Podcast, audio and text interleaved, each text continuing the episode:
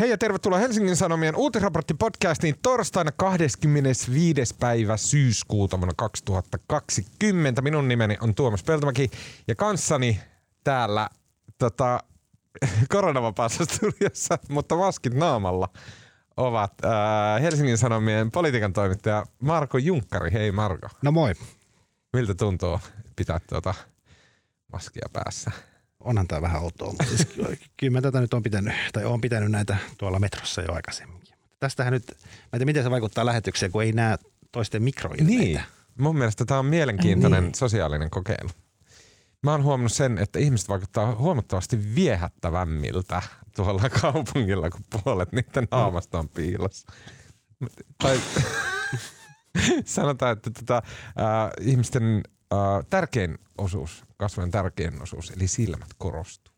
Mutta musta on ihan ihastuttavaa tämä meidänkin kuuliaisuus, että kun hallitus eilen oli ja eduskunta maskit naamalla kaikki mm. täysistunnossa, niin sitten mekin ollaan heti seuraavana päivänä otetaan asia vakavasti. Se on suomalaisten perus. Jopa Tuomas, joka ennen epäili kaikkea koronaan liittyvää yhtäkkiä, on viikossa kääntänyt kelkkansa. Mä käytän maskia kun mä tuun lähijunalla Hyvinkäältä Helsinkiin, niin mä laitan sinne junaan aina maskin, mutta en varsinaisesti sen takia. Siis sehän vaan suojaa muita minun koronalta, mutta mä oon käynyt koronavirustestissä ja mulla ei ole semmoista koronaa. niin, niin tota, mutta kyllä mä haluan Milloin ihmisille niin hyvää fiilistä. Milloin sä oot käynyt? No pari viikkoa sitten. Niin just. Eikä, eikä se ei ehkä enää päde. Niin, niin.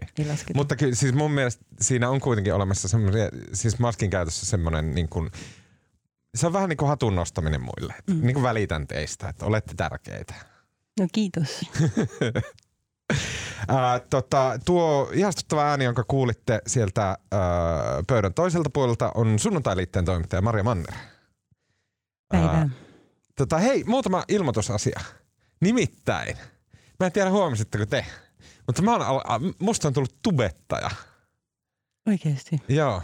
Ää, jos menette YouTubeen ja etsitte sieltä Tuomas Peltomäki nimisen kanavan, sieltä löytyy paitsi tätä uutisraporttipodcastia ja näitä live-lähetyksien tallenteita aika paljon, äh, mutta sen lisäksi myös ihan uusi Tube-ohjelma nimeltä Tuomas Peltomäki podcast, jonka ensimmäisenä vieraana oli äh, Oula Silvennoinen, tutkija Oula Silvennoinen, ja me puhutaan suomalaisen äärioikeiston vaiheista ja historiasta ja syistä ja seurauksista. Mä näin jonkun sen Oula Silvenoisen twiitin, että onko tämä nauhoitettu joskus keväällä jo. Joo. mä nauhoitin sen. Ajankohtais, ajankohtaisohjelma. Alkaa. Mä nauhoitin sen keväällä, mutta sitten tuli tämä korona ja kaikki, niin se jäi niin kuin sikseen. Mutta nyt mä ajattelin, että tämä äärioikeisto osia on todellakin ajankohtainen, niin nyt mä pystyn sitä ruveta... nyt julkaista puoli vuotta vanhan blogin sen kun, se, ei, se, podcastin sen kun... Se ei vanhentunut päivääkään. Se on nyt ajankohtaisempi kuin silloin, kun me Oulan kanssa se nauhoitettiin. Tuo kuistiivistä sä venät tehdä niitä. Tota, mä en osaa sanoa. Tämä on vähän tämmöinen vapaamuotoinen harrasteluhomma. Ehkä siis, kerran kahdessa viikossa. Mutta siis teetkö sä nyt pelkästään podcasteja sitten? Mä teen kaiken Mä oon tämmöisessä äh, Hesarin salaprojektissa, josta mä en saa puhua. tota, Mutta se liittyy podcastiin kyllä. Okei. Että, ää... Nyt kuulu, jos taisi haastatteluun, niin mä kysyisin, että tapahtuiko lähtesi esimiehen tehtävistä yhteisymmärryksessä? Kyllä, joo. Mä oon, siis mä oon kinunnut ja vinkunut, että mä haluan pois mun esimiesvastuista, mikä ei siis tapahtunut äh, niin kuin kovin hyvin, koska mulla on edelleen kaksi alaista näissä projektitöissä, mutta siis koska esimiehen hommahan on siis semmoista niin kuin glorifioitua sihteerihommaa, se on todella kuormittavaa ja työlästä. On esimerkiksi toimittaja, joka kirjoittaa pyytämättä kaksi kertaa liian pitkiä juttuja. Sitten se on sun kol- on... kolme kertaa. niin. Sitten se on sun ongelma se pätkä. No niin. Äh, tota, sen lisäksi mä haluan sanoa vielä, äh, mä oon pitänyt meidän tota, Okei, okay, mä sanon hyvin salaisessa paikassa äh, tämän podcastin tota, jollain sometilillä kautta saatetiedoissa kautta jossakin salaisessa paikassa on pyörinyt tämmöinen tietovisa, jota kukaan ei löydä. Ja tota, siihen on muutama sen on löytänyt ja he ovat sitten minulle Twitterissä vastanneet ja ovat vastanneet oikein. Ja mä olen luvannut heille siis tota, palkinnoksi ää, Vahva Marko teepaidan. Ja mä aion todellakin toimittaa ne. Jotkut on ottanut kuukausia niitä, mutta ne on tulossa. Mä en ole vaan saanut aikaiseksi, mä aion saada aikaiseksi. Pahoittelut siitä. Ää, tota, ja sitten tuli ensimmäiset kyselyt siitä, että järjestetäänkö pikkujoulut, niin kyllä järjestetään. Aika paikka ei ole vielä tiedossa, mutta kyllä me järjestetään, ellei nyt koronatilanne sitä estä. Okei, tämän viikon podcastissa keskustellaan koronaviruksesta pitkästä aikaa. Tautitilanne Suomessa on kääntymässä synkempään suuntaan ja pian lähestytään tilannetta, missä hallituksen THL jonkun odotetaan toimivan. Uh, mikä on järkevä tapa estää taudin leviämistä vai onko järkevintä olla tekemättä mitään? Ja myös uh, puhumme poliittisesta väkivallasta Suomessa, eli karmivasta ja kammottavasta niin sanotusta vasaranatsitapauksesta, jossa paikallispoliitikko yritettiin surmata hyvin väkivaltaisella tavalla ja poliisi epäilee, että teon takaa löytyvät miehet, joilla on kytköksiä äärioikeistoon. Kannattaa tämänkin tiimoilta katsoa minun uutta YouTube-kanavaa, Tuomas Peltomäki podcast, ää, tai sitten tilata podcast ää, tähän sovellukseen, mistä kuuntelet. Ää, ja vielä puhutaan Yhdysvaltain korkeimman oikeuden tuomarin Ruth Bader Ginsburgin kuolemasta ja siitä, mitä se aiheuttaa reilun kuukauden päästä käytäville vaaleille – ja mitä se aiheuttaa progressiiviselle liikehdinnälle länsimaissa, kun Trump valitsee konservatiivisen tuomarin osan korkeimpaan oikeuteen ja syöksee maan jonkinlaiseksi kivikautiseksi kristillis-konservatiiviseksi vastineeksi Saudi-Arabialle. Lopuksi vielä hyviä keskustelun aiheita pitkien epämukavien hiljaisuuksien varalle.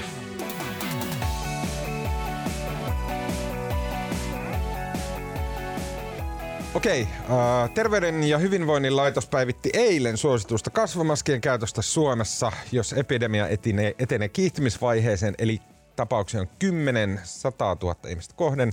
Maskisuositus laajenee koskemaan julkisia sisätiloja sekä yleisötilaisuuksia, joissa lähikontakteja ei voida välttää, eli siis ostareita, kauppoja, kirjastoja, kirkkoja, JNE. Podcast, podcast-studioita. Podcast-studioita.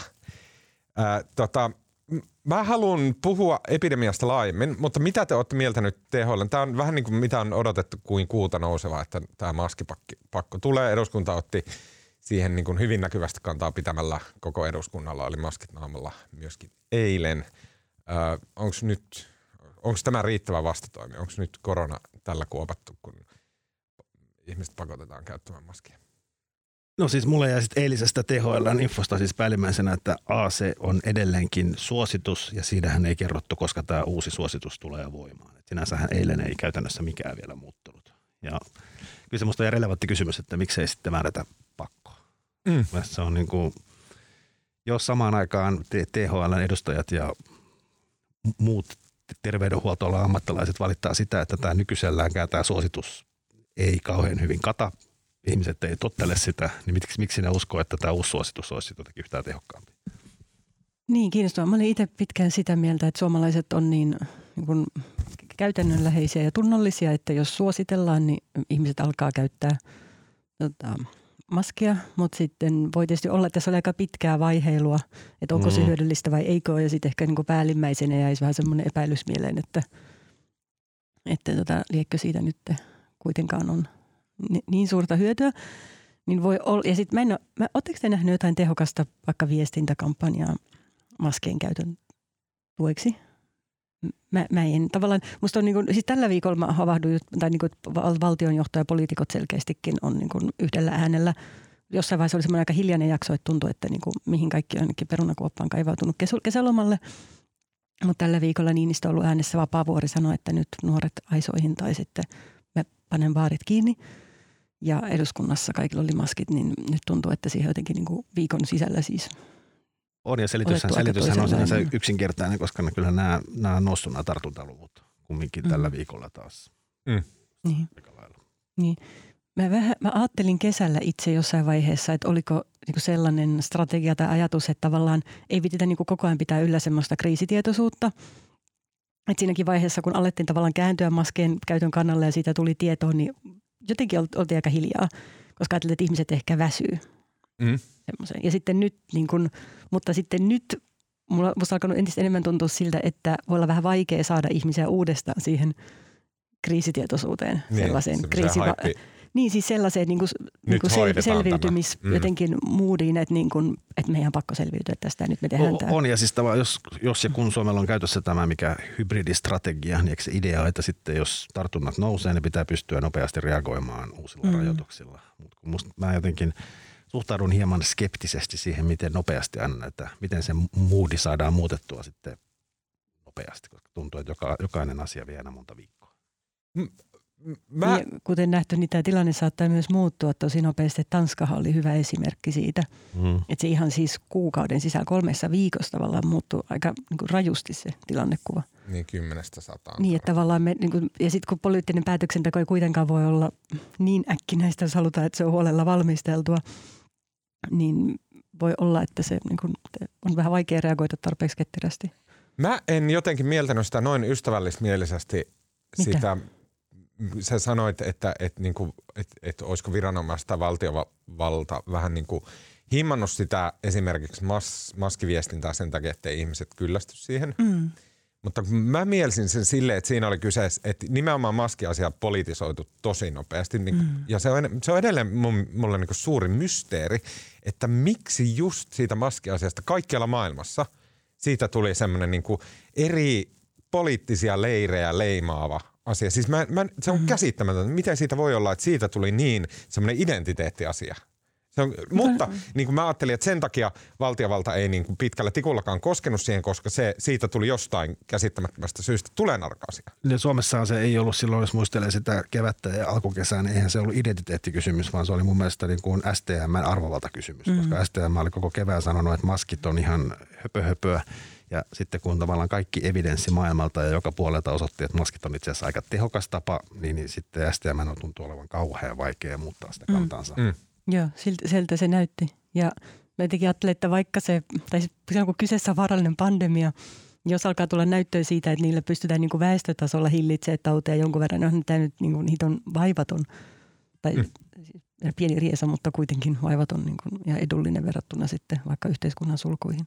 Oliko tämä missä vaiheessa tämä maskiasia, niin oliko se kustannuskysymys? Kun mä, ja, ja tämä on täysin niin kuin jotain niin kuin hattumyssyttelyä, mutta siis kun mulla tuli mieleen, että – valtiovalta ei antanut maskisuositusta sen takia, että silloin valtiovallalle tulee jonkunnäköinen velvoite niin kuin ainakin vähävaraisille tai ihmisille, joilla ei jo, niin, niin kuin hommata ne maskit, ja että sitten se maksaa kuitenkin jotain miljoonia, mitä ei ole. Oliko tämä ikinä mm. kyse niin kuin rahasta? Mitä Ehkä luulet? saatavuudesta silloin keväällä saattaa on, se, on siellä varmaan myös mm. kustannuskysymys. Ja kyllä mun mielestä se, että jos vaikka nyt mitään on puhuttu, että tota, toisen asteen oppilaitoksiin mm. tulisi maskisuositus, niin kyllähän se hyvin nopeasti tarkoittaa sitä, että sitten ne tavallaan kunnan täytyy maksaa ne maskit.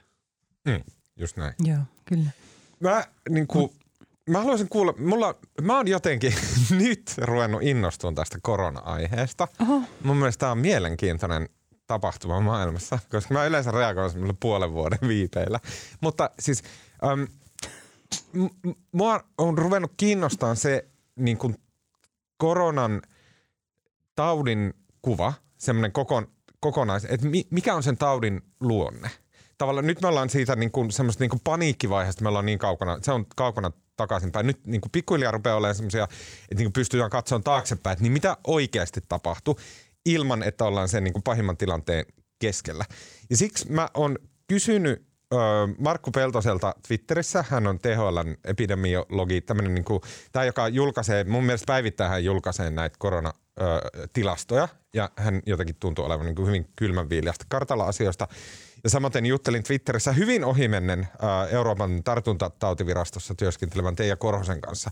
Ja siis mikään näistä, mitä mä tässä kysyn tai sanon, niin mikään ei ole heidän niin kuin siunaamaa tai muuta niin kuin he, niin kuin näin, mutta he antoi mulle linkkejä esimerkiksi äh, tota, Health, Health Policy and Technology-lehdessä ol, julkaistiin tämmöinen Swedish Policy Analysis for COVID-19 artikkeli, joka oli siis, se oli tämmöinen tota, äh, niin kuin katsottiin kokonaisvaltaisesti Ruotsin tota, korona niin kuin vastausta ja analysoitiin sitä. Se oli uskomattoman mielenkiintoinen. Mä palaan siihen kohta. Markku Peltonen myös julkaisi Pohjoismaiden tilastot koronakuolemien osalta koko epidemian ajalta.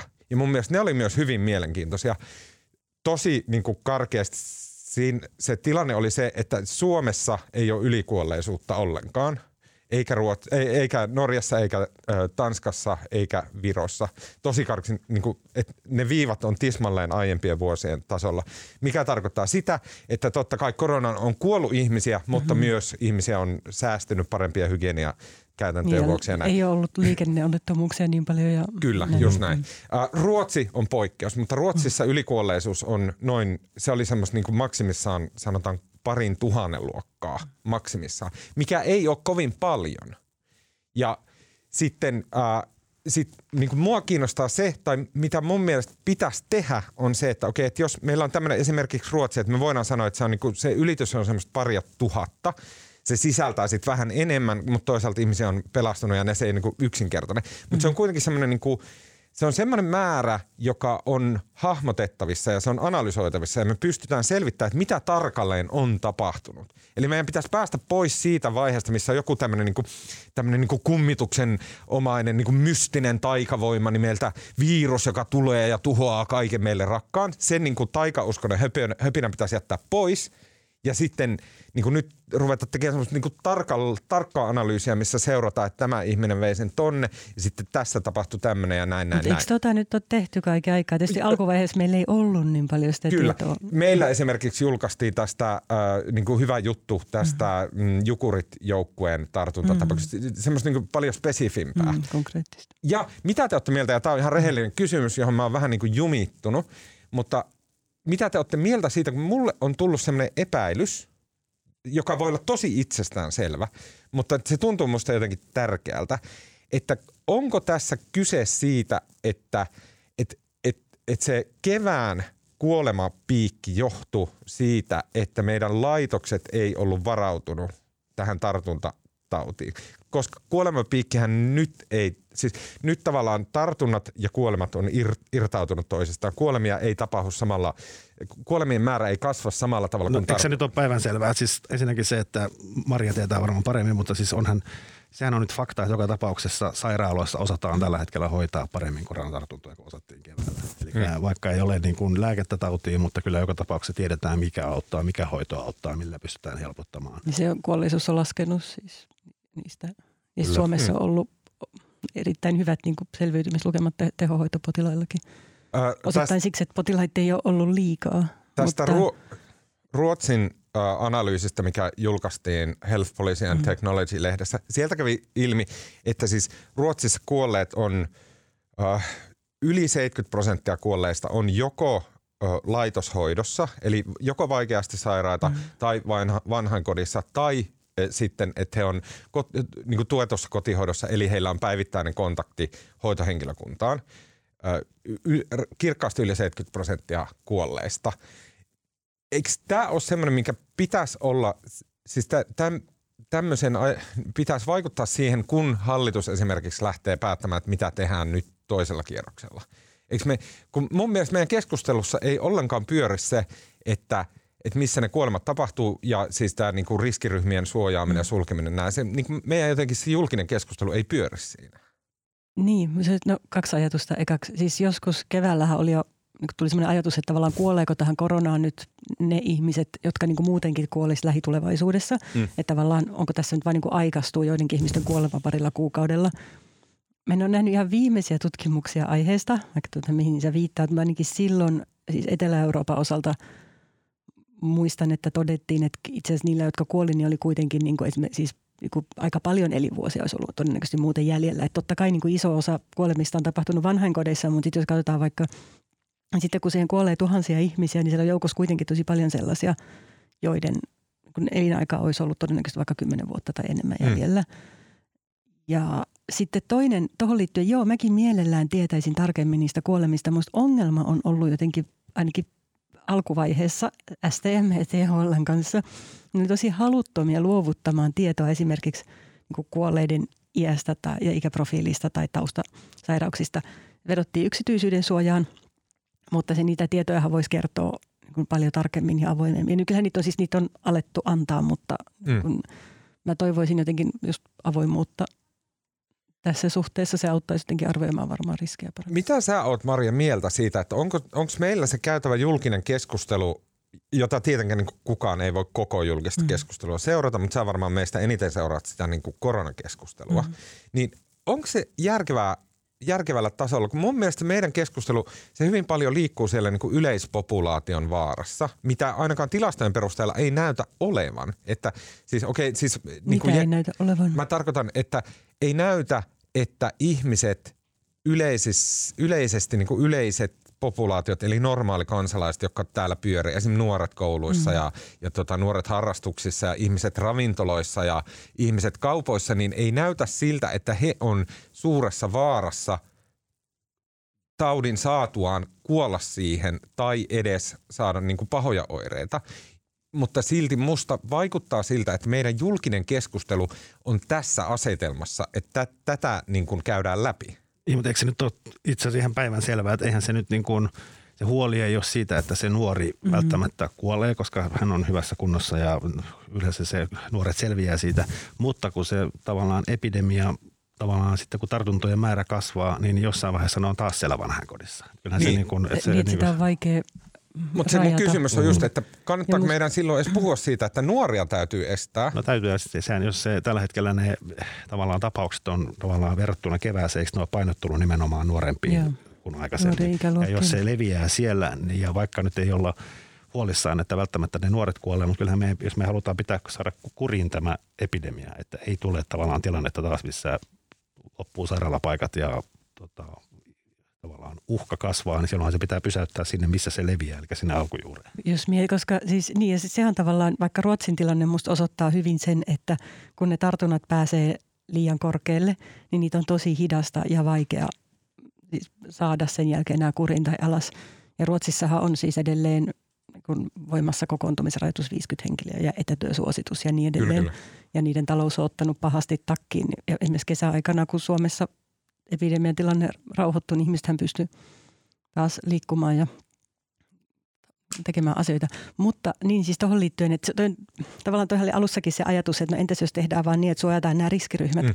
ja sitten muiden annetaan sairastaa, niin tämä homma hoituu sillä. Mutta sitten jos alkaa katsomaan niitä lukuja, esimerkiksi Suomessa on noin 900 000 yli 70-vuotiaista, jos siis on kuitenkin osa ihmisiä, jotka on niin kuin aktiivisia ja hyvässä kunnossa ja tekee kaikkea ja hoitaa lapsia, munkin lasta ja niin edelleen. Tai siis, että ne on niin kuin monella tapaa vaikkapa, no joo, anyways, niin, niin, niin tota, miten me, mutta heillä on kuitenkin niin kuin siis fyysisesti suurempi riski joutua sairaalahoitoon, mm. niin miten me oikeasti pystytään suojaamaan tavallaan vaan riskiryhmät, kun puhutaan niin siis vaikka seuraavaksi puoleksi vuodeksi. Se ei ole realistista, koska sit nuoret ihmiset kuitenkin on tekemisissä näiden vanhojen kanssa. Mm. No että, siis totta kai niin kuin, silloin nuorten ihmisten ei pitäisi olla tekemisissä. Se, niin, niin, kuin, niin, mutta nuoret ihmiset hoitaa vanhoja Mut, no, laitoksissa ja tapaa perheenjäseniä ja niin edelleen. Mutta onhan, eikö, tätä, eikö tästä just ole käy? Jo, jos, jos meidän hyvän... keskustelu olisi se, että niin, että vanhukset kuolee tähän, mm. että te, jotka olette tekemisissä vanhusten kanssa, te voitte antaa heille taudin ja he kuolee siihen. Mun niin kuin lisäpointti, mikä mä olisi varmaan kannattanut sanoa heti aluksi, on se, että näissä tässä tota, yhdessä tutkimuksessa, jossa katsottiin Ruotsin responssia, niin siellä oli esimerkiksi semmoinen niin kuin häkellyttävä tilasto, missä ne oli mitannut, että kuinka paljon koronavirusepidemian alussa käsienpesu lisääntyi sairaaloissa osana mm. sairaanhoitoprosessia ja vanhainkodissa osana, niin kuin, tai siis vanhusten huollossa ylipäätänsä. Ja se oli tosi tyrmistyttävä. Sairaaloissa käsien pesu kasvoi 86 prosenttia tai jostain niin aika korkeasta mm. prosentista lähes 100 prosenttiin. Vanhain kodeissa 30 prosentista 40 prosenttiin. Eli että se niin kuin selvästi siellä on tehtävää. Mm. Et, niin kuin esimerkiksi vanhojen, vanhusten hoitajat eivät pese käsiään Ruotsissa. Joo, mä vielä nyt tavallaan säästää Mariaa, mutta kun eihän kysehän ei ole vaan näistä vanhain kodeista. Kyllä mm. niin kuin iso osa näistä yli 60 tai 70 tai 80 mm. eihän ne ole missään laitoksessa, vaan ne on tuolla ajaa metrolla ja käyvät tuommoisessa vesijumpassa ja ovat kauppakeskuksissa ja niin tavallaan, että eihän se, se ei niinku riitä, että siellä vanhainkodissa pestään käsiä, kun me halutaan kuitenkin suojata muitakin ihmisiä. Niin siis ravintoloissa on töissä nuoria työikäisiä, jotka bilettää viikonloppuisin ja niin kuin, että se ajatukse, jos miettii kaikki muutkin riskiryhmällä, me puhutaan usein siitä, että valtaosalla koronan kuolleista on joku pitkäaikas perussairaus, mutta ihan hirveän monella yli 60 on siis verenpainetta tai tai sydänvaivoja tai niin edelleen. Että se joukko tavalla, joka meidän pitäisi eristää muista, on niin suuri, että mä en usko, että toi on kauhean realistista pidemmän päälle. Sama aika mä luulen, että me joudutaan elää tavallaan tällaisen epävarmuuden kanssa nyt aika pitkään, että tartunnat ryöpsähtää. Ja sitten toivottavasti niitä saadaan alas. Esimerkiksi Kuhmossahan siis toimittiin ripeästi ja ymmärtääkseni siellä ei ole nyt, että ne pani suurin piirtein kaiken kiinni ja testasi ihmiset ja sitten kahdeksi viikoksi ja Tota, voinko niin. sanoa tähän, mikä mua jotenkin ehkä eniten nyt ihmetyttää. Mä en mm. jaksa kiihtyä, koska mä en mm. kiihdy mistään, mutta siis kyllähän en mun mielestä... kiihdy. en mä väittänytkään, että mm. kiihdyt. mutta siis niin kuin, äh, silloin pari viikkoa sitten tämä valtava keskustelu hallituksessa näistä matkustusrajoituksista mm. ja niiden löysäämisestä. Ja sitten tuli poliittinen taistelu, missä pantiin musta niin kuin sinänsä kiinnostavasti talous ja terveys niin kuin vaakakuppeihin. Ja nyt päätettiin vähän painottaa sitten keskustan vaatimuksesta tätä taloutta, että taloutta täytyy myös huomioida ja tavallaan päätettiin näiden matkustusrajoitusten löysäämisestä. Ja se oli tavallaan sen päätöksen oikeellisuutta nyt ei kukaan pysty arvioimaan. Mutta mikä siinä on niin kuin tosi hämmästyttävää, että silloin perjantainahan 12. päivä, 11. päivä oli tiedotustilaisuus, missä hallitus kertoi tästä uudesta matkustussuosituksesta ja tästä liikennevalomallista ja siitä, että tota, miten tämä etenee sinne marraskuuhun lähtien – ja sitten nämä Lapin matkailuyrittäjät ehti viikonlopun olla iloisia, jonka jälkeen sitten STMn kansliapäällikkö kertoo maanantaina, että STM tulkitseekin näitä tota, hyvin kirjaimellisesti, vaikkei sillä niin kuin STMllä itse asiassa ole edes niin kuin oikeusperustetta tähän asiaan, vaan se on näiden alueellisten tota, lääkäreiden vastuulla päättää näistä ratkaisusta vaikka jostain Lapin matkailukuplasta. Ja tota, musta tämä on niin kuin, Tämä on niin kuin, mä toivoisin, että meillä olisi hallitus, joka puhuisi niin kuin yhdellä äänellä. Mm. Ja, nyt tällä hetkellä nyt hallituksessa riidellään tästä STMn tulkinnasta. Että onhan tämä nyt niin kuin, jos se ideaali siinä matkailurajoitusten löysäämisessä, että nyt tehdään se niin kuin tavallaan lopullinen päätös ja tällä eletään nyt tästä eteenpäin, mm. jonka jälkeen sitä tulkitaan niin kuin eri ministeriöissä eri tavalla. Ja onhan tämä nyt niin kuin aivan kamalaa. Mä oon täysin samaa mieltä ja sitten mä oon jotenkin havahtunut siihen, että miten paljon tämä on lähes yksi oma viestinnällinen kysymys tämä koko korona. Ja sitten mä en osaa, siis niin kuin en halua sanoa, että Suomessa on tehty huonosti, ei välttämättä olla, mutta kun mä luin näitä, niin kuin, näitä retrospektiivejä näihin, että miten Ruotsissa on tehty ja miten Suomessa on tehty ja näin, niin siinä jotenkin niin kuin muistui mieleen esimerkiksi tämän epidemian alkuajolta se, että yhtäkkiä pulpahti semmoinen termi kuin flatten the curve – Mm. Se, se niin vaan pulpahti tyhjästä, että, että tota, siellä, siellä Ruotsin papereissa luki ihan mielenkiintoisesti, että heti siis tyyliin, mä vähän karkoin, mutta että niin kuin ekassa kokouksessa Ruotsin hallitus päätti, että meillä on kaksi ä, tavoitetta kaikella meidän toiminnalla. Eka on suojata yli 70-vuotiaat ja toka on flatten the curve. Ja sit, siitä mä muistin, että niin, että se meilläkin niinku pulpahti yht, yhtäkkiä kaikki vaan puhuu, että mikä on flatten the curve ja niinku mitä se tarkoittaa ja näin päin pois. Mutta sitten mä jäin miettimään, että miksi meilläkin puhutaan flatten the curveista. Meillä ei ole edelleenkään tullut mitään suomennosta sille flatten the curveille. flatten the curveista silloin keväällä niin ajateltiin, että näin se hoituu ja sitten kun alettiin laskea vähän tarkemmin, että mitä se käytännössä meinaisi, niin niin, mutta siis mun, mun kysymys on tässä niinku, niinku viestinnällinen. Niin. Miksi meillä ei ole, miksi, Flatten the Curve on Amerikasta peräisin. Siellä on se niin kuin viestintäkoneisto on semmoinen, että ne, niin kuin, ne pakottaa ihmisten päähän ajatuksen. Esimerkiksi Flatten the Curve, se tulee niin kovalla volyymilla niin kuin Jenkkien mm. someista ja uutisista ja telkkarista ja kaikkia. Ja ne on, ne on hiton hyviä tekemään niin tämä yksi termi ja se niin kuin porataan ihmisten päähän kiinni. Mutta Suomessa, niin kuin, miksi meillä ei ole siihen mm. suomennosta? Miksi meillä ei toimi niin hyvin, että saadaan, niin kuin, ei se oli kyse maskeista tai värivalokoodeista tai mistä vaan, niin me, meillä ei jotenkin ehkä osata niin, niin kuin hyvin tehdä sitä viestintää, vaikka korona on lähinnä viestinnällinen asia. Niin on viestinnällinen sikäli, että se pandemian etenemiseen vaikuttaa se, miten ihmiset käyttäytyy. Niin, mä itse mä, ite, mä valitin tuosta tällä viikolla yhdelle valtioneuvoston ihmiselle, joka tuota, tai työntekijälle. Ja kun mun, mä oikeastaan valitukseni lähti siitä, että mä ihmettelin, että minkä takia – niin eri tahot tuntuu niin käyvän kamppailua julkisuudessa, siis THL, HUS, STM, niin kuin tavallaan julkisuuden kautta ajaa jotenkin omaa agendaansa, mikä on sinänsä ei mitenkään epätavallinen toimia, tapa toimia. Mutta niin kuin pandemiassa tuntuu, että niin kansalaisillahan se näyttäytynyt kilpailevina viesteinä, että yksi lentokenttätyyppi sanoo, että niin kuin, no sairaalat on tyhjiä, ei tämä olekaan niin paha, ja sitten toiset tulee, että sanomaan jotain muuta – ja sitten hän puolustautui niin kuin sillä, että meidän pitää vain niin hyväksyä tämmöinen epävarmuus. Mm. Ja että meillä on tämmöinen niin epävarmuuden aika ja näitä tämmöisiä pandemioita voi tulla jatkossakin ja kansalaisten pitää hyväksyä epävarmuus. Ja sen mä allekirjoitan, mutta semmoinen niin kuin ristiriitaiset viestit on musta niin kuin sen epävarmuudenkin voi sanoa ääneen, että me ei tie, meillä ei ole lopullista tutkimusnäyttöä maskeista, mutta me uskotaan, että ne saattaa vähän auttaa, käyttäkää. Mm. Näin, näin. Mutta joo, se on totta.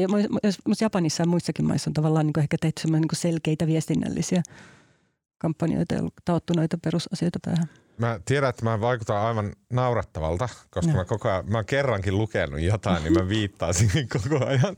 Mutta siellä oli helvetin mielenkiintoinen yksi lause, sivulause siellä paperissa. Ja siellä sanottiin, että Ruotsissa on tämmöinen laki, joka estää ministereitä puuttumasta – viranomaisten päivittäistoimintaa. Onko Suomessa tämmöistä? Se, siis, se selittää sen, että miksi Tegnell on se, joka Ruotsissa koko ajan niin hoitaa tätä asiaa, koska niin laki kieltää ministereitä hoitamasta, kun se kuuluu viranomaiselle. Onko Suomessa on, tällaista? On, sama asiahan on nämä tota, tavallaan, että lääkärit määrää pakkokaranteenista ja näin, ja se, siihen ei niin poliitikot saa – muut, puuttua siihen lääkärin päätöksentekoon, paitsi muuttamalla sit lakia, että kyllä siis on Suomessa ihan sama. Mutta siis meillä oli valmiuslaki, mikä oli tosi iso ero Ruotsiin. Ja sitä valmiuslaki kyllä. on päivitetty sikainfluenssan jälkeen, Krimin tapahtumien jälkeen. Siinä tavalla meillä on niin varauduttu paremmin ikään kuin tämmöiseen kriisitilanteeseen lainsäädännöllä. Ei, mun mielestä mutta, on mutta, hyvä, mutta, että perus, ministerit ei saa puuttua. Mutta, mutta perus, perusoloissa ei saa puuttua. Että nimenomaan, että tavallaan poliitikot hoitaa oma rootelinsa ja virkamiehet omansa. Just näin. Lähettäkää Tuomakselle lisää luettavaa. Hei Tuomas, mulla on sellainen turveaiheinen raportti ei, ei, Joo. ei. Mutta sä vois lukea tuon soteen 1200 sivua sen tuota lakiesityksen. joo, joo. Otetaan suuri tämmöinen sote-lähetys tässä joskus lähinnä. Joo. Mä luen, joo, joo. joo. No niin, Krista Kiuru vieraaksi. Hei, Mennään, mulla ei ole johtolausetta, mutta siis tota, Yhdysvaltain korkeimman oikeuden jossa on yhdeksän tämmöistä hyvin niin kuin arvokasta ja elinikäistä tuomaria ja siellä oli tämmöinen äh, erittäin jotenkin arvostettu ja, ja upea naishenkilö nimeltä Ruth Bader Ginsburg ja hän äh, sairasti syöpää, kuoli äh, viime viikolla tai siis tällä viikolla. Ja tota, siitä, no siitä, puhutaan Ginsburgista lyhyesti, että kuka hän oikein oli – mutta siitä niin kuin tuli valtavan iso asia nyt juuri ennen marraskuussa käytäviä presidentinvaaleja. Siis tavallaan totaalinen tämmöinen game changer, joka mahdollisesti muuttaa koko vaalien kulkua. Haluatko Maria tai Marko, kumpi vaan mm, aloittaa Aloita vaan sinä. Kingsburyn persoonasta? Ah, Lähdä siitä, ota siitä. Okei. Okay. tuota, niin siis musta Ginsburg on siinä on jotain, tai se on ollut vähän hassu, niin kuin hänen ympärillään muodostunut semmoinen henkilö tai kultti viime vuosina, jossa on ollut kaikki niin kuin Halloween-asuja ja teepaitoja ja mukeja ja osittain semmoista niin kuin tsemppaamista, että pysy vielä hengissä hetki tai vuoteen 2000 jotain, 20 jotain asti, mutta tota, ja hän, hän oli kahdesti siis syöpä, jotta, joten niin tätä osattiin tavallaan pelätä ja odottaa. Mutta mikä minusta on niin kiinnostavaa on se, että hän kun sellaisia persoonia, jos niiden uraa tarkastelee, niin huomaa, että miten lyhyessä ajassa yhteiskunta on muuttunut, esimerkiksi Yhdysvallat. Ja Ginsberg oli jollain tapaa niin vähän epätodennäköinen hahmo tämmöiseksi niin pop-tähdeksi. Että hän on niin aika ujo ja varautunut ja niin edelleen. Mutta katsoin yksiltä taas uudestaan hänestä kertovaa dokumenttia – elämästä. Ja silloin kun hän siis, hän oli yksi ensimmäisiä naisia, jotka pääsi Harvardin opiskelemaan oikeustiedettä. Ja siellä oli siis niin kuin dekaani asti sanottiin, että miksi te kehtaatte tulla tänne viemään paikan miehiltä. Siellä ei ollut juurikaan naisia silloin, sitten kun hän valmistui. Kysymys on ihan relevantti. Tätä. En mä päässyt Harvardiin, kun Ruth Bader Ginsburg vei mun paikan. Niin, ja siihen aikaan siis Yhdysvalloissa, tämä oli 50-luvun, 60-luvun aika, tai aikaa, niin esimerkiksi kun hän valmistui, niin New Yorkissa yksikään lakifirma – ei halunnut palkata naista töihin. Ja sen takia hän alkoi tutkia, tai siis meni niin kuin yliopistopuolelle tutkimaan. Ja sitten oli, oli tosi kiinnostavaa, miten paljon siis Yhdysvalloissa esimerkiksi siihen aikaan oli lakeja, että naisen saa irtisanoa raskauden vuoksi. Ja naiset, ne ei saanut ehkä pankkilaimaa näillä miehen lupaa. Ja, ja toisaalta ne oli siis myös miehiä syrjiviä tapauksia, että hän vei sitten oikein korkeimpaan oikeuteen esimerkiksi semmoisen keissin, jossa oli tämmöinen yksinhuoltaja isä – tai siis isä jäi niin kuin leskeksi yllättäen, äiti kuoli synnytyksessä ja hän jäi yksin pienen lapsen kanssa ja hän ei saanut yksinhuoltaja-avustusta, koska hän oli mies ja yksinhuoltaja-avustukset oli vain naisille. Mm.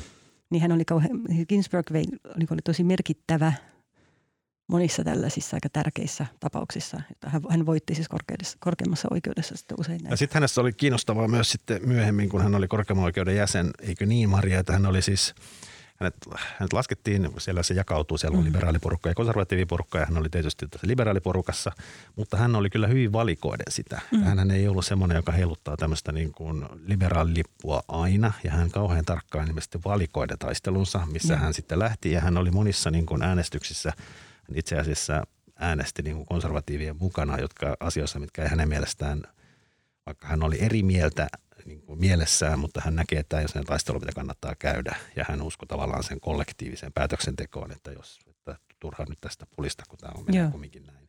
Ja sitten tämä tavallaan toi hänelle siellä siinä porukassa näiden tuomareiden keskuudessa tavallaan sitä myös sitä arvovaltaa, kun ne ties, että hän ei niin kuin turhan tähden temppuille. Ja sitten tavallaan sen takia hän sai sitten, hän kirjoitti sitten joitain päätöksiä, jotka oli hänelle niin kuin kamalan tärkeintä ja sai sitten sinne yllättävästi myös konservatiiveilta joskus tukea ja näin. Joo, Joo ilmeisesti just alkuvaiheessa varsinkin niin hän niin pidettiin enemmän sen keskitien tavallaan tyyppinä. Jossain asiassa niin kuin aborttikysymyksissä hän oli selkeästi mm. abortin kannalla ja se varmaan osiltaan vaikutti siihen, että hän on mielletään niin liberaalis, mutta tavallaan sitten kun se korkein oikeus on sen jälkeen siirtynyt enemmän oikealle, niin sitten hänestä tavallaan tuli liberaali sitä kautta. Mun mielestä mä yhden keissin äh, kuulin, joka mun mielestä niinku hienosti niinku näyttää sitä, että miten monimutkaisia ne niinku tapaukset Amerikassa on ja mihin tuomarit vaikuttaa. Ja se oli tämmöinen, missä ää, armeija antoi niin kuin leskel, tai ei lesken, vaan niin kuin puolison tukea naisille. Ja sitten tämä Ginsburg mm, vaikutti siihen, että tämä laki todettiin ää, epätasa-arvoiseksi, koska ää, tätä niin kuin armeijan pitää pystyä maksamaan myös miehelle ää, tätä tukea, mm. jos puoliso on armeessa. Ja sillähän niin kuin tavallaan suosimalla miehen tasa-arvosta asemaa, niin hän tietenkin samalla myös vapauttaa naisen ylipäätänsä menemään armeijan, koska tietenkään nainen ei pysty lähtemään, jos niin kuin toinen puoliso saa ilmasta rahaa ja toinen ei, niin se niin kuin pakottaa näin. Ne on jotenkin tosi mielenkiintoisia nuo keisit. Pystyttekö te vielä niin kuin jotenkin kuvaamaan sitä, että miten niin kuin verrattuna Suomeen, kun se korkein oikeussysteemi on ihan erilainen Amerikassa – niin, niin kuin, mä, mä uskon, että valtaosa suomalaista ei edes hahmota, miten Amerikassa niin kuin se lainsäädäntö ja muu toimii. Markus ainakin tunnet aika hyvin. No, ei mennä siihen sen syvemmälle, mutta siis se idea on se, että siellä tavallaan no, siellä on siellä niin kuin, tavallaan koko politiikka on hyvin niin kuin juridisoitunutta ja siellä itse asiassa ne tavallaan, koska kyseessä on myös liittovaltio, niin se No samalla tavalla kuin tämä Suomessa tämä matkustusrajoituskeissi, niin se, että jos meillä on laki, joka sanoo jotain, niin se pystyy veivaamaan itse asiassa vaikutukset ihan eri suuntaan, jos se tulkinta on laista tietynlainen. Niin Jenkeissä tämä tämmöinen tulkintapohjaisuuden merkitys on tosi iso ja se tavallaan tehdään aina sitten eri oikeusasteessa ja lopulta sitten korkein oikeus antaa ennakkopäätöksiä, joka vaikuttaa sitten vaan käytännössä kaikkien amerikkalaisten elämään, kuten vaikka nyt tämä aborttioikeus. Mm. Ja se on minusta ollut kiinnostavaa tajuta jossain vaiheessa, että miten monille yhdysvaltalaisille niin kuin korkeimman oikeuden, koko, etenkin siis perinteisesti varmaan republikaaneille, niin kuin korkeimman oikeuden koke, kokoonpano on tärkeämpi kuin presidentti, joten niin kuin republikaanit äänestivät äänestää Trumpia, ei siksi ne pitäisi hänestä, vaan siksi, että he näkee sen, niin koska se vaikuttaa niin keskeisesti, niin kuin isot arvokysymykset tavallaan menee sinne. Saanko mainostaa podcastia? Mm. Öö, Economistilla on tämmöinen Economist Radio podcast feedi, ja mun mielestä ne on jotenkin uusinut sitä. Se oli aiemmin, että siellä vaan lueskeltiin ekonomistin juttuja ääneen ja se oli ihan hyvä silloinkin, mutta nykyään se on niin jotenkin monta kertaa parempi kuin aiemmin. Siellä oli ihan sairaan mielenkiintoinen äh. Ei, ja nyt mä vielä sekoitin. Tämä ei ollut ekonomistista. Unohtakaa toi. New York Timesin tuossa Dailyssä oli ihan sairaan mielenkiintoinen haastattelu tämmöisestä niin kuin konservatiiviaktivistista, joka edusti tämmöistä ryhmittymää niin kuin kristilliskonservatiivitiivejä joiden tota, tuella Trump valittiin. Ja sitten tämän tuen ehtona, minkä hän oli esittänyt Trumpille, oli just se, että korkeimman oikeuden tuomarin nimitykset on konservatiiveja pro-life tuomareita. Ja tota, sitten siellä oli niinku lista muitakin niinku vaatimuksia, mikä tällä niinku kristillis-konservatiiviryhmittymällä oli, että he niinku antaa oman porukkansa äänet Trumpille. Ja se oli jotenkin tosi mielenkiintoista se, niin kuin, millä tavalla tuota vaikutusvaltaa käytetään. Ja sielläkin niin kuin agendan ykkösenä oli nimenomaan se, että korkeimman oikeuden tuomarin nimitykset.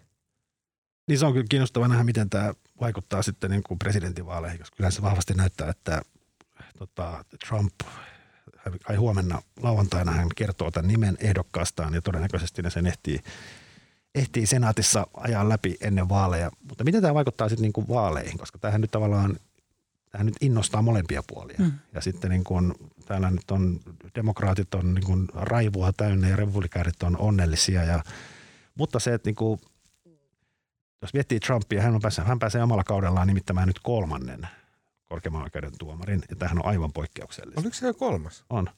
Ja tota, aikaisemmin, tämä on kolmas. Onko? Oh. Miten, oli se kaljahemmo? Kaljahemmo, alussa yksi kaljahemmo ja tämä on kolmas. Ai ihan alussa oli joku? Joo. Oliko se nyt sitten se Gorsuch? Mm. Mä en muista, mikä tämän kaljahemmon nimi oli. Kavanaugh. Joo, Kavanaugh, just. No niin, joka tapauksessa aikaisemmin kausilla esimerkiksi Clinton pääsi kahdella kaudella nimittämään kaksi muistaakseni Obama kanssa kahdella kaudella kaksi. Ja tämä niin kuin se, että pääsee yhdellä kaudella nimittämään kolme, ja tämä on kolme, niin tämä on poikkeuksellisen paljon. Ja jos sen Trumpin vaalivoiton 2016 keskeinen, niin kuin Tuomaskin sanoi, oli se, että hän tavallaan lupas, hän julkaisi etukäteen sen listan näistä tuomareista, joiden joukosta nämä korkeimman oikeuden ja myös alempien tuomioistuimien tuomarit valitaan. Mutta nyt, jos hän nyt sai jo tavallaan kolme, ja nyt mm. tämän jälkeen ei käsittääkseni nyt totta kai voi, voi tapahtua, mutta nyt ei mm. ole tavallaan yhtään silleen hilkulla. Niin menettääkö hän nyt tavallaan tämän aseensa, että nyt hänelle ei ole niin kuin, hän on tavallaan täyttänyt tämän tuomarikiintiön. Niin, koska ei tietenkään tiedä mitä käy. Nythän on siis noussut taas kysymys siitä, että miksi Ginsburg ei er-, eronnut tehtävästä niin kuin hyvissä ajoin Obaman silloin kakkoskauden alkuvaiheessa, jolloin niin Obama olisi päässyt nimittämään. On, mutta siinä vaiheessa oletettiin, että demokraatit voittaa presidentinvaalit. Ja. Niin. niin, mikä oli tietysti sillä siis oli riskipeli. Mm. Mutta oliko niin siis, että hän entä, siis silloin aikaisemmin, siis ennen Ginsbergia sieltä oli eronnut joku toinen naistuomari kesken kauden. Mä en muista tämmöistä. Ja sitten hoitaakseen siis sairasta miestä ja sitten se mies kuoli tosi nopeasti ja se, tämä korkeimman oikeuden entinen tuomari sanoi, että se eroaminen oli tyhmintä, mitä hän oli niin, niin. tehnyt. Että niin kuin, koska sitten on niin vaikka, eihän niin voi tietää, että miten se tilanne kääntyy, mm. että olisiko se No joo, mutta siitä tavallaan osittain tätä niin kuin Ginsbergin hehkutusta ja hänen hienoa mainetta perintöään tietysti niin kuin likaa nyt se, että pystytään, että, että niin kuin, ottikohan aika iso riski jotenkin kuitenkin sairastettuaan ja kaksi syöpää päätti yrittää sinnitellä siihen asti, että olisi seuraava demokraattipresidentti. Mua kiinnostaa se, sä sanoit Marko, että on pyhä raivoa niin kuin demari, demokraattien leirissä. Sehän liittyy tähän Mitch McConnellin tota, äh, luomaan 2016 tämän Kavanaughin yhteydessä, äh, ei kun Gorsichin yhteydessä. Joo, tai siis, että, siis vuotta ennen edellisiä vaaleja, vajaa vuosi ennen, kuoliko silloin vai lähtikö silloin? Joka tapauksessa Obamalla oli mahdollisuus nimittää tota, tai tuli mahdollisuus nimittää korkeimman oikeuden tuomari. Tismalleen samalla tavalla kuin ja, nyt. Tota, silloin, silloin tota, republikaanit venytti ja vanutti sitä ja tavallaan tämä Mitch McConnellin keskeinen argumentti se oli se, että vaaleihin on enää valle vuosi, niin, niin nyt ei – Täytyy antaa ihmisille se valta äänestää samalla myös vaalit välissä, vaalit välissä, että seuraava presidentti sitten saa mm. nimittää sen. Ja nyt, tähän, nyt on vaaleihin aikaa siis reilu kuukausi ja nyt tämä tavallaan vanha viesti ei enää päde. No hirveän kuumia. Nappi loppuu. Joo, niin, niin mutta sehän se on jotenkin todella röyhkeetä. Mutta miksi aina de, niin dem, demokraatit, tämmöiset liberaalit, ne on semmoisia nössöjä ja vässyköitä?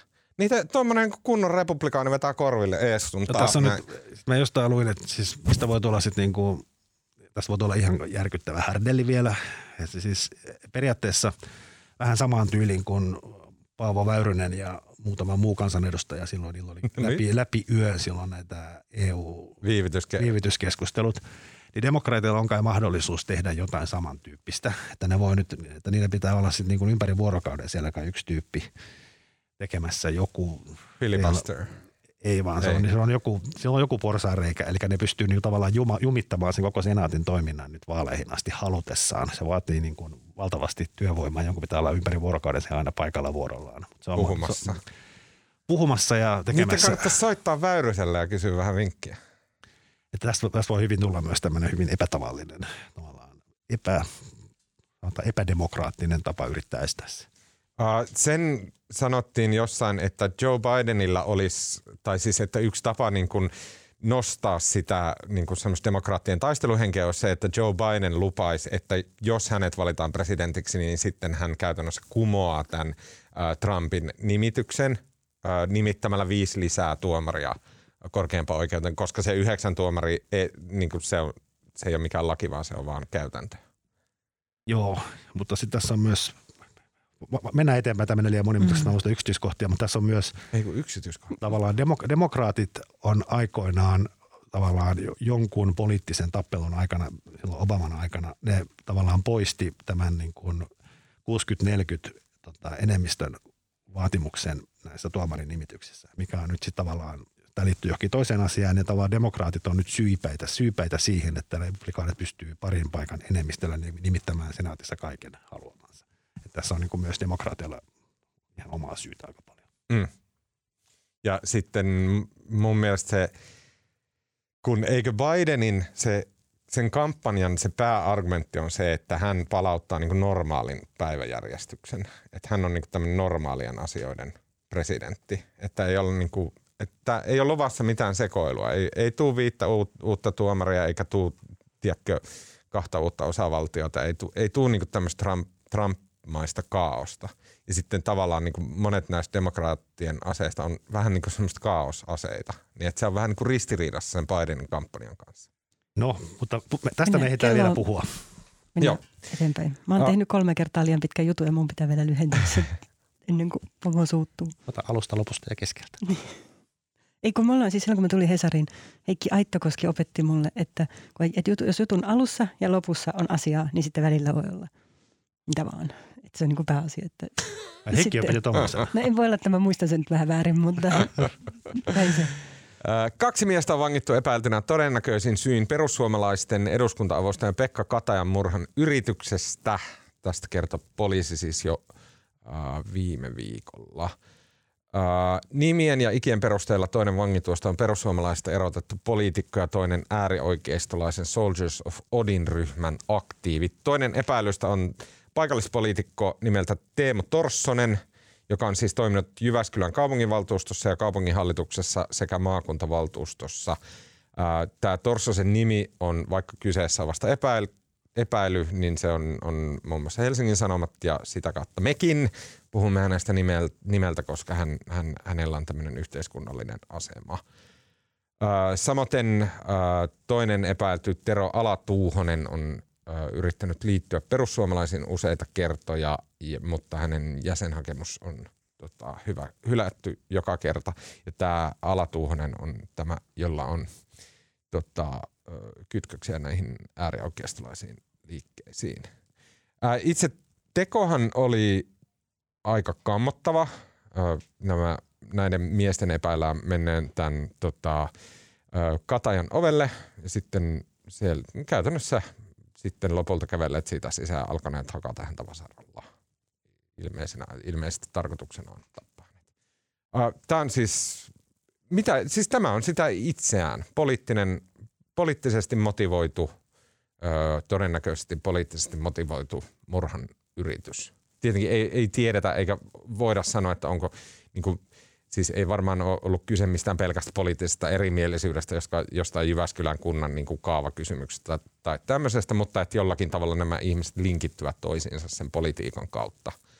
no, no tästä oli Tommi Niemisen musta mm, mainio juttu Hesarin sunnuntaisivuilla, missä hän kävi läpi tätä aika pitkään siellä Keski-Suomessa jatkunutta kiistaa haluatko sä referoida, koska mä en lukenut sitä juttua? No, Marjalla on juttu tuossa. Mä, ne, joo, siis, mutta tämä oli siis mielenkiintoinen juttu siksi, että Tommi, tässä siis nämä perussuomalaisten Keski-Suomen vaikuttajat itse kertovat siitä asiasta.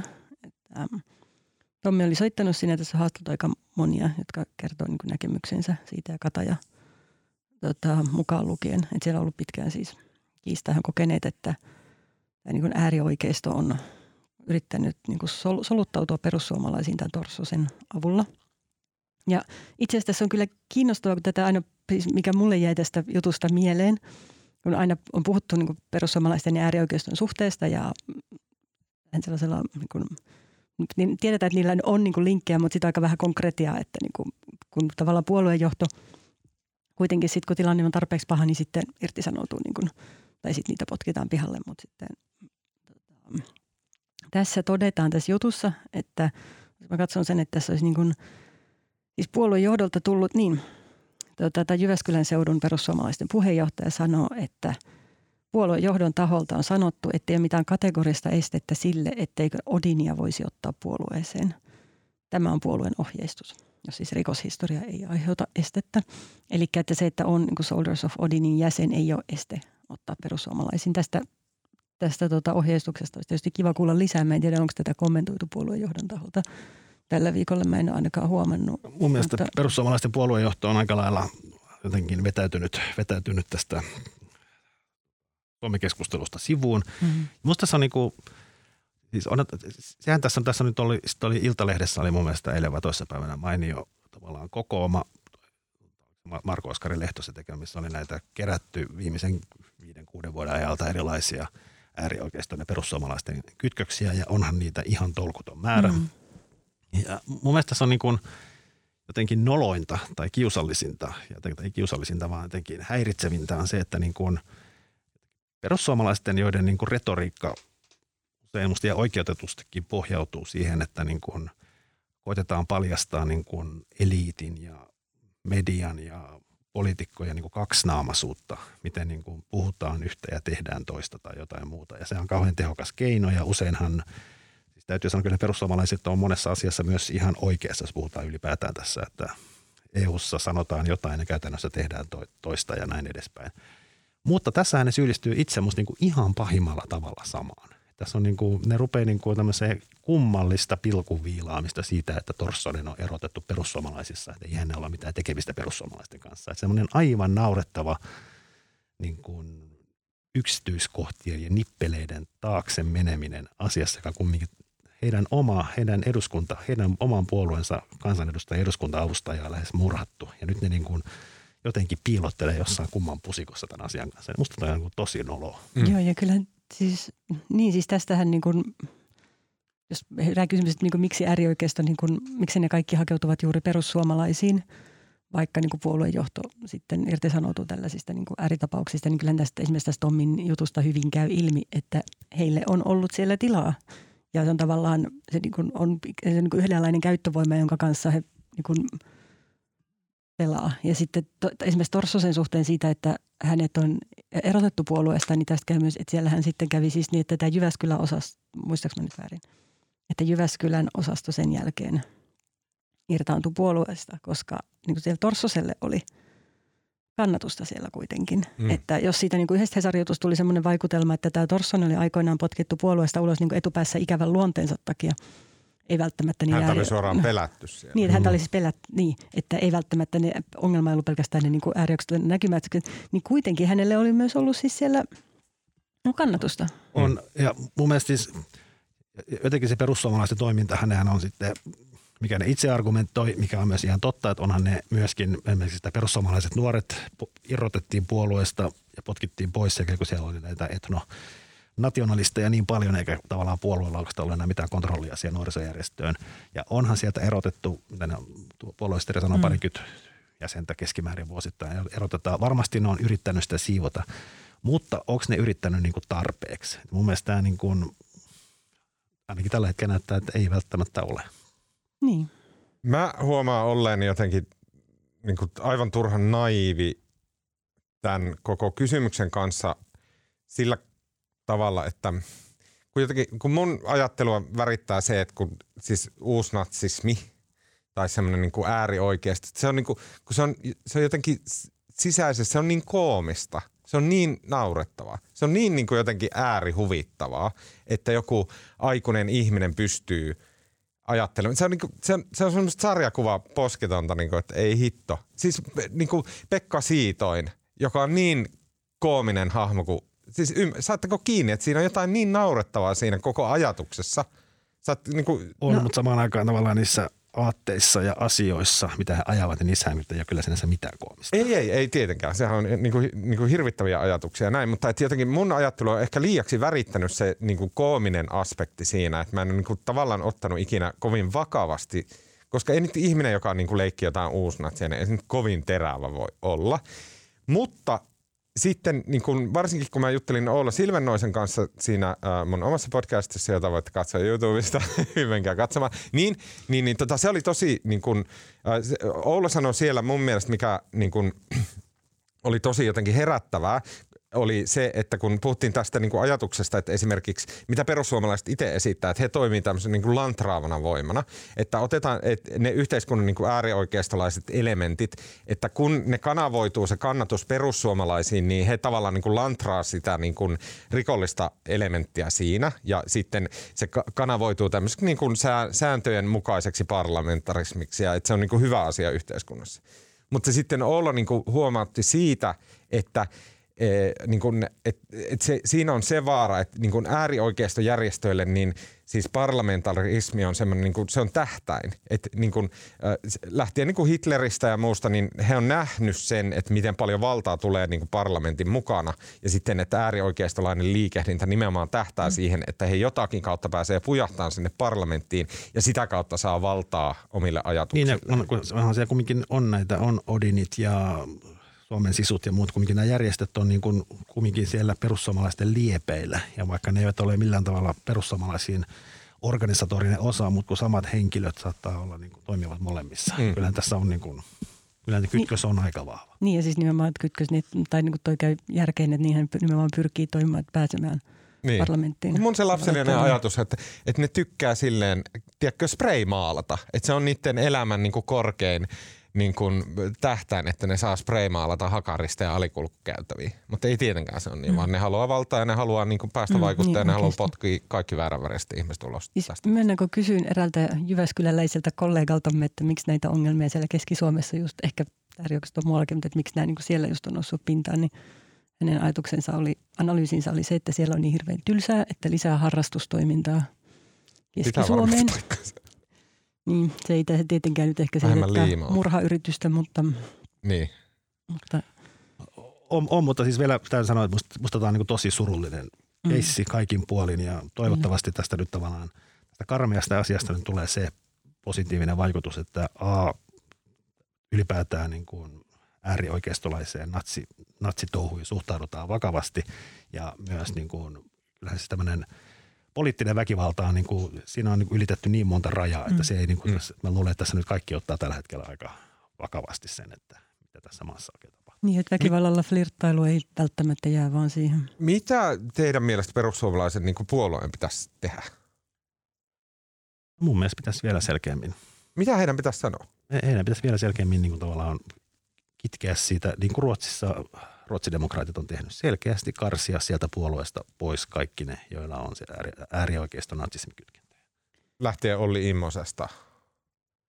No, Jos Suomen se... sisu on se äärioikeistolainen.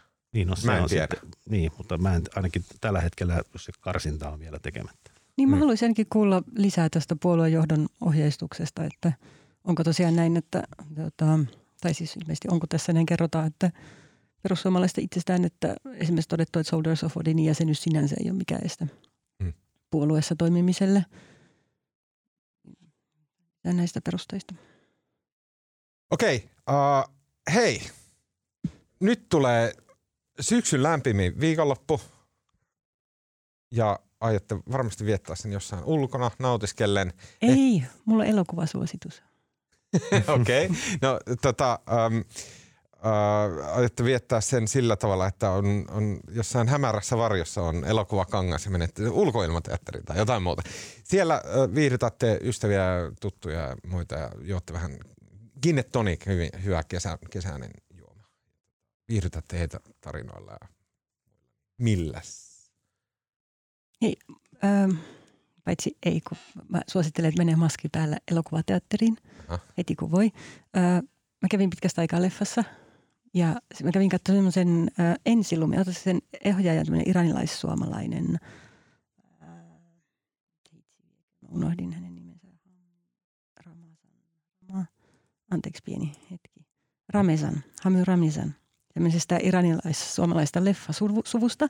Ja se oli tosi hienosti tehty elokuva. Siis aluksi mä myönnän, mä ajattelin, että se oli jotenkin niin liian idyllinen, että ihana niin pakolaisperhe, jossa äiti herättää lapset lempeästi aamulla, eikä sillä niin että saakeli nyt kiire. Mutta, ja sitten oli ystävällisiä suomalaisia, jotka auttoi heitä ja niin edelleen. Ja mä olin vähän, että mitäkään tästä tulee. Mutta se syveni loistavasti ja siinä oli jotenkin niin kuin ihanalla tavalla niin kuin zoomattiin ja keskityttiin ihmisyyteen. Ja siinä oli aivan loistava niin teinipojan näkökulma, joka toimi tosi hienosti. oli kaunis elokuva lopussa. Monet itkivät. Okei. Okay. Mikä sen nimi oli? Ensilumi. Ja onko tämä nyt, onko tämä joku rakkautta ja anarkia? Oli se varmaan sielläkin. Joka on siis Joo, se tulee jossain vaiheessa musta ihan siis teattereihin muutenkin. Mutta se oli tosi niin kuin hienosti tehty ja siinä oli hyvin näyttelijöitä siis Laura Birni ja Kristiina Halkola ja mm. muita. Tota, mä voisin ennen kuin mä suosittelen, täytyy, täytyy mainita täällä lähetyksessäkin. Tota, mä olin eilen tuolla Kluuvin kauppakeskuksessa ja eräs poliisi pysäytti ja kysyi, että onko mä Marko Junkkari tuosta uutisraporttipodcastista. Ja mä sanoin, että olen Kyseessä oli siis poliisi virkapuvussa ja tota, sitten yhdessä puhuttiin siitä, miten Tuomas pitäisi saada tässä lähetyksessä kuriin ja itse asiassa tehtiin se pieni viiden sekunnin videotervehdyskin Tuomakselle. Siis se oikea poliisi. Oli, oli.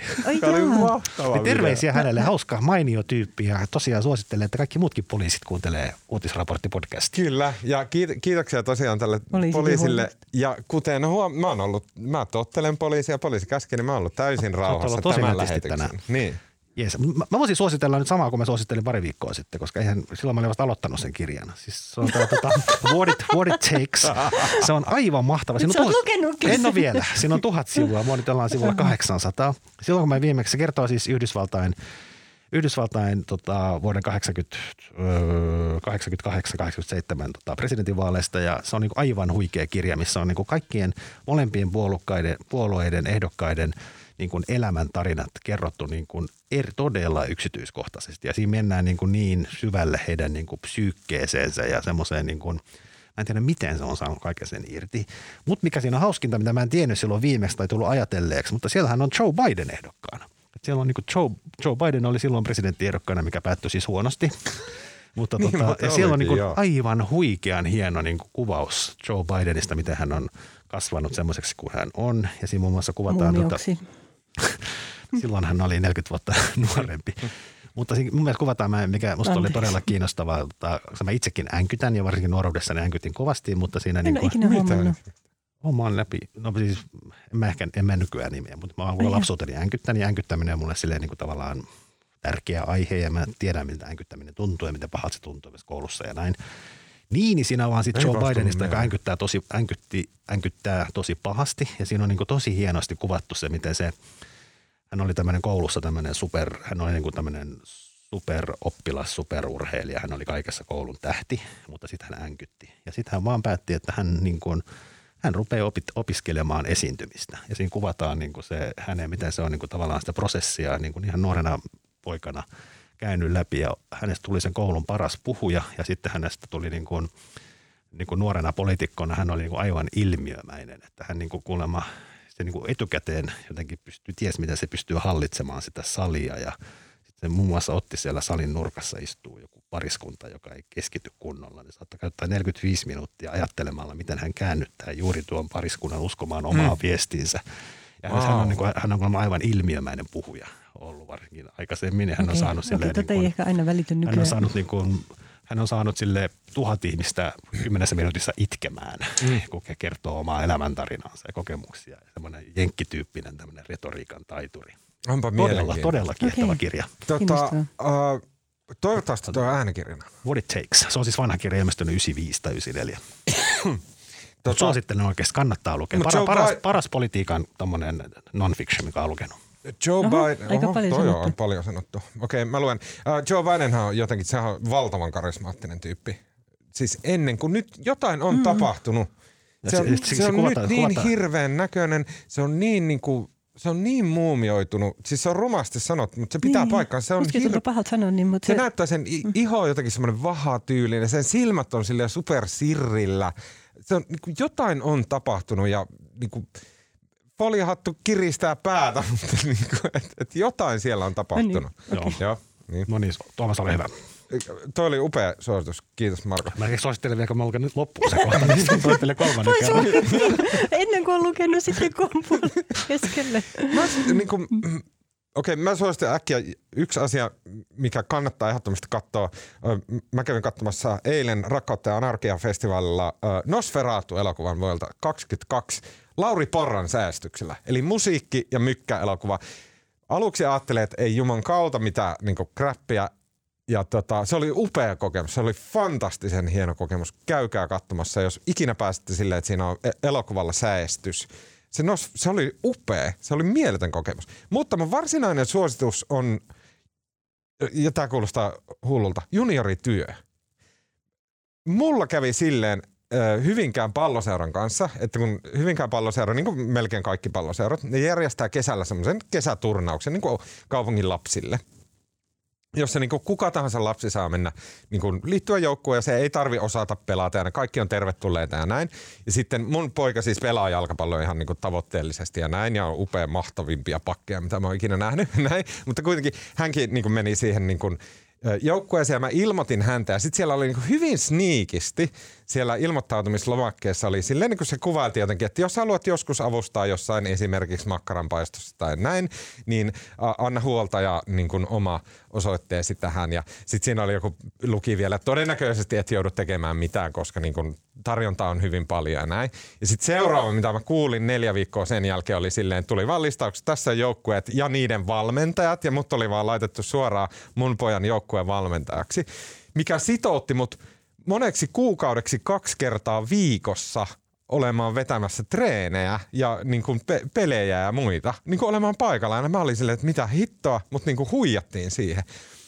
Ja se on, ja tähän niin kuin vaikea uskoa, mutta se on, nyt kun se turnaus on ohi, se on kestänyt sen kaksi kuukautta, se on, se on e, kirkkaasti top viidessä parhaassa asiassa, mitä mun elämässä on tapahtunut, että mut huijattiin siihen mukaan. Se on antanut niin älyttömän paljon – se, niin kuin, se on muuttanut mun tavan ajatella niin kuin Suomea ja, ja niin kuin sitä, että miten tämä maa pyörii ja niin kuin, miten tämä, niin kuin, esimerkiksi sen, että, että tota, ne pojat, ne on kaikki mun, mun pojan mm. luokkakavereita, mm. niin nyt mä tunnen hyvin mun pojan luokkakaverit miten paljon se antaa mulle vanhempana. Ja ihmiset ei varmaan yleensä esimerkiksi tunne omien lapsiensa niin kuin luokkakavereita kovin hyvin. Kannattaa tutustua. Tämä on yksi Mikä tapa on parasta, tehdä niin, se. sun poika on niin nuori, mutta menee vielä pari vuotta, niin sitten se kyllä katuu tätä ja sitä, koska ne luokkakaverit on tuntee nyt myös sut. Niin, mutta sekin, se tuntuu niin mahtavalta olla niin Viljamin Oi sitä kavereille isä, joku, niin, mutta mä oon joku tyyppi, mä en ole joku, niin kuin, tiedätkö, joku, joku niin kuin footnote jossain, vaan mä oon joku tyyppi, mä oon läsnä niiden lasten elämässä, se on ihanaa. No niin. No niin. Oho, hienoa. Siinä... Mitä, siis sä suosittelit mitä? Juniorityötä. juniorityötä niin tämä maa no niin, pyörii joo, sillä, että vanhemmat tekee. Mäkin olen yleen katsonut no sitä niin. jotenkin tuhahdellut no niin, sillä. Jää mulle mokkapalaresepti. Kyllä. No, niin, no niin, Okei, okay, siinä kaikki tältä erää. Kiitos Marko Junkkari. Kiitos. Kiitos Maria Manner. Kiitos. Minun nimeni on Tuomas Peltomäki ja ääne ja kuva ja kaiken muun mahtavan meille tekee tällä viikolla Janne Elkki. Uh, muistakaa lähettää meille palautetta. At uutisraportti. Rakastetaan palautetta. Sitä on tullut ihanasti mutta me halutaan enemmän. Uh, tota, at uutisraportti Twitterissä ja kuullaan taas ensi viikolla.